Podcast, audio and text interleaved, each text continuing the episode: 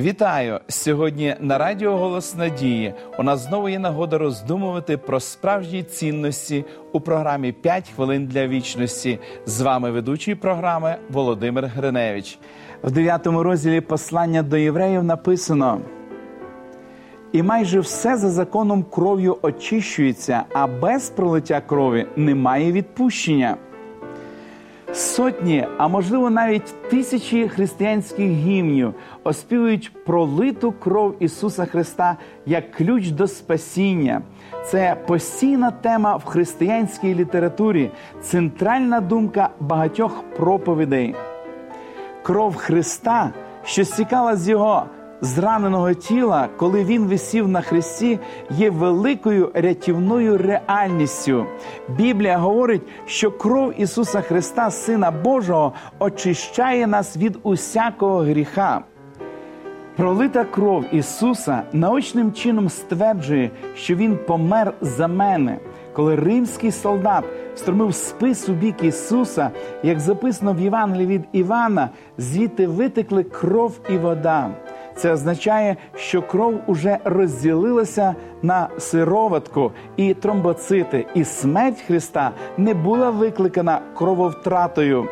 Смерть, якою Ісус помер за мене і за вас, була другою, тобто смертю, викликаною розділенням життєдавцем, небесним батьком. Ця смерть неминучий наслідок, як плата за гріх, і саме її Ісус перетерпів замість нас. Хрест Христа, а точніше Його смерть на хресті, рятує нас від другої смерті.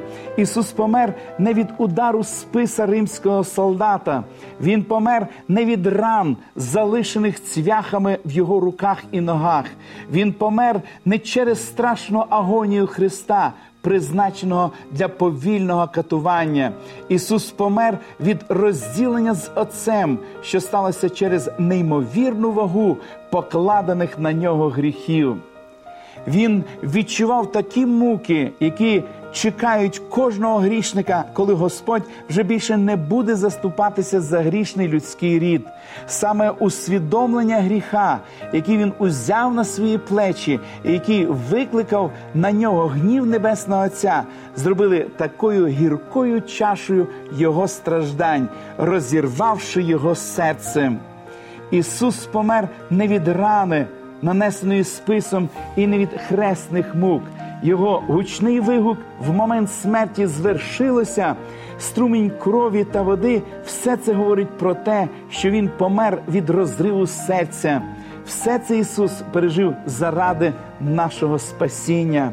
Подякуємо йому в молитві за Його велику любов до нас. Дорогий Небесний Отець. Ми безмежно вдячні Тобі за Сина Твого, а нашого Спасителя Ісуса Христа, який віддав своє життя заради нашого спасіння. Отче Небесний, Твоя велика любов покриває наші гріхи. Ти віддав свого Сина, щоб Він помер, щоб ми могли отримати вічне життя. Допоможи нам цінувати Твою велику любов, проявлену на Голговському хресті, і славити Тебе завжди у всьому. Молимось в ім'я Ісуса Христа. Амінь. Пам'ятайте, Ісус взяв на себе наші гріхи, щоб ми отримали спасіння і можливість жити вічно з Богом. За нами вибір прийняти Його жертву чи ні.